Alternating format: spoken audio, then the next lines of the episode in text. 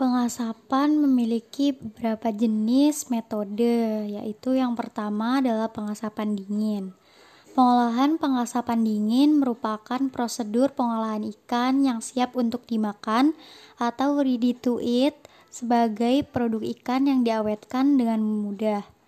Produksi salmon asap dingin merupakan pengolahan yang biasanya melibatkan pirolisis serpian kayu, sedangkan pencelupan atau penyemprotan dengan asap cair adalah cara alternatif.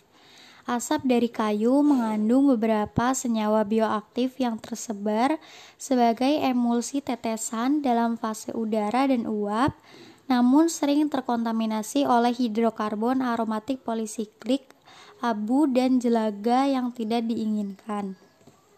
Daging akan mengalami dehidrasi dan mengandung senyawa volatil apabila dilakukan pengasapan. Senyawa yang terbentuk adalah fenol, karbonil, aldehida, dan asam organik merupakan senyawa utama yang bertanggung jawab atas rasa, warna, dan sifat antimikroba dari produk asap. Fenol terdiri dari gual, guaiasol dan eugenol yang bertanggung jawab dalam cita rasa, sedangkan siringol berperan dalam bau yang khas.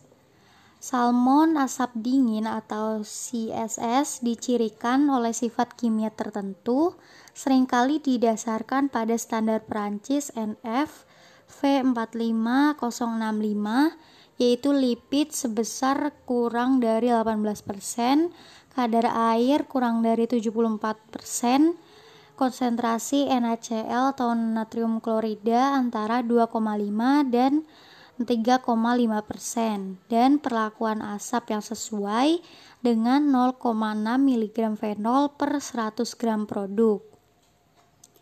Oleh karena itu, CSS diklasifikasikan dalam produk ikan yang diawetkan dengan ringan atau LPFP yang meliputi produk ikan yang diawetkan dengan kadar garam rendah kurang dari 6% NaCl dalam fase air dan penambahan pengawet seperti sorbat, benzoat, NO2 atau pengasapan untuk beberapa produk.